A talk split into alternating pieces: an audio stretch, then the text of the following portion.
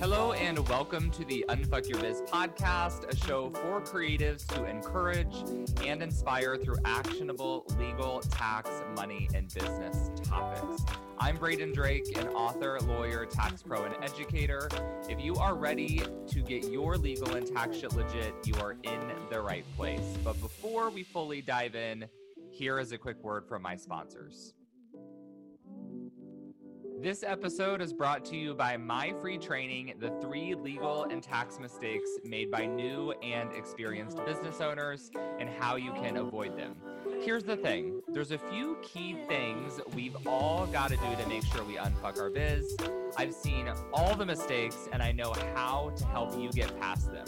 So here's what I want you to do go to www.unfuckyourbiz.com, sign up for the free training, watch it, and do at least one of the homework assignments I share in the masterclass. Promise?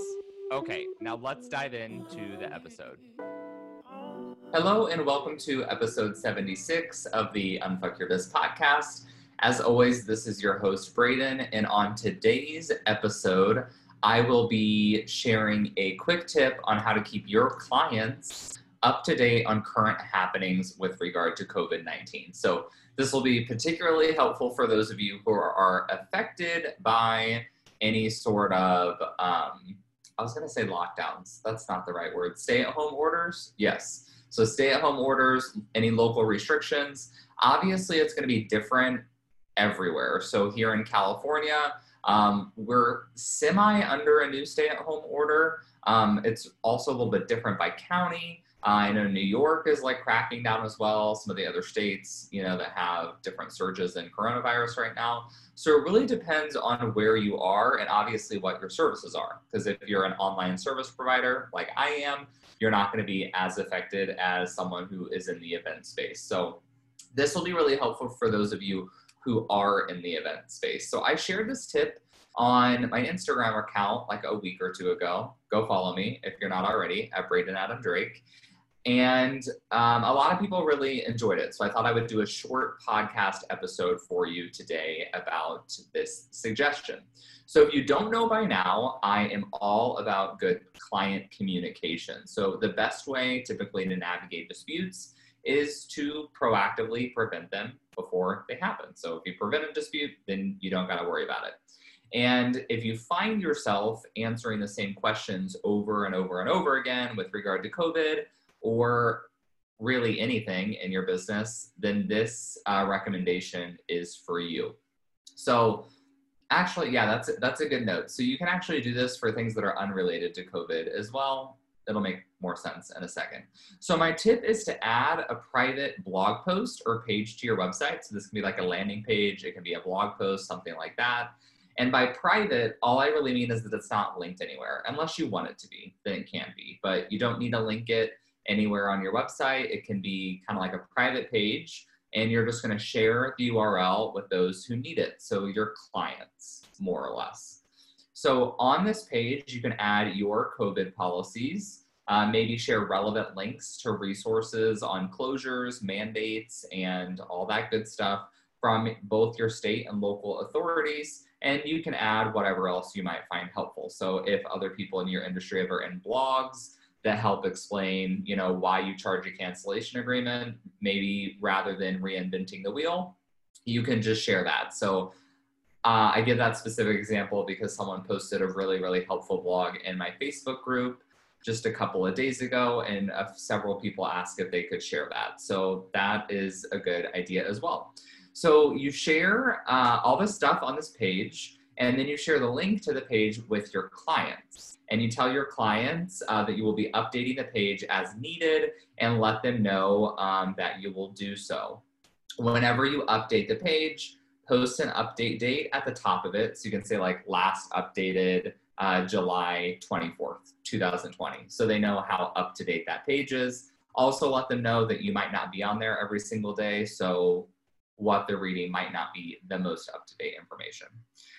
Also keep in mind uh, what you have told each of your clients and whether you've implemented different standards and policies for any of them. So if you told one client that you absolutely um, won't reschedule into next year without a rescheduling fee, but, um, or sorry, let me back that up. Different example. If you tell, um, I'm getting lost in my example here, but basically the, the, the point is, is that you don't want to have contradictory information on this page um, to what you've told people in email because that's that's not a good look. So you should take this on like a case by case basis. If you're the type of person that's going to have one policy for all of your people, like I'm currently only rescheduling weddings that are booked between now and October, and then the rest, like we'll reassess in September. Um, that's probably actually not a good policy, so I would not recommend that. I just kind of pulled that out of thin air. But you get the point. You can put it all on this page post any links to resources to the health department, updates, all that kind of stuff. And then if you have a blanket policy, you can share that as well and make this information publicly available to your clients. That way, you don't have to share the same thing over and over and over again via your email.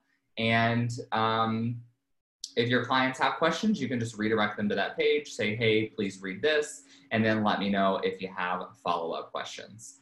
I also recently came across a post about a wedding where um, a member of the family, for let's say, so let's say it was the bride or the groom, a member, let's say it was the bride's family, a member of the family got tested positive for COVID, and that family member did not attend the wedding, but several other members of the family who were in close proximity to this individual still did attend the wedding.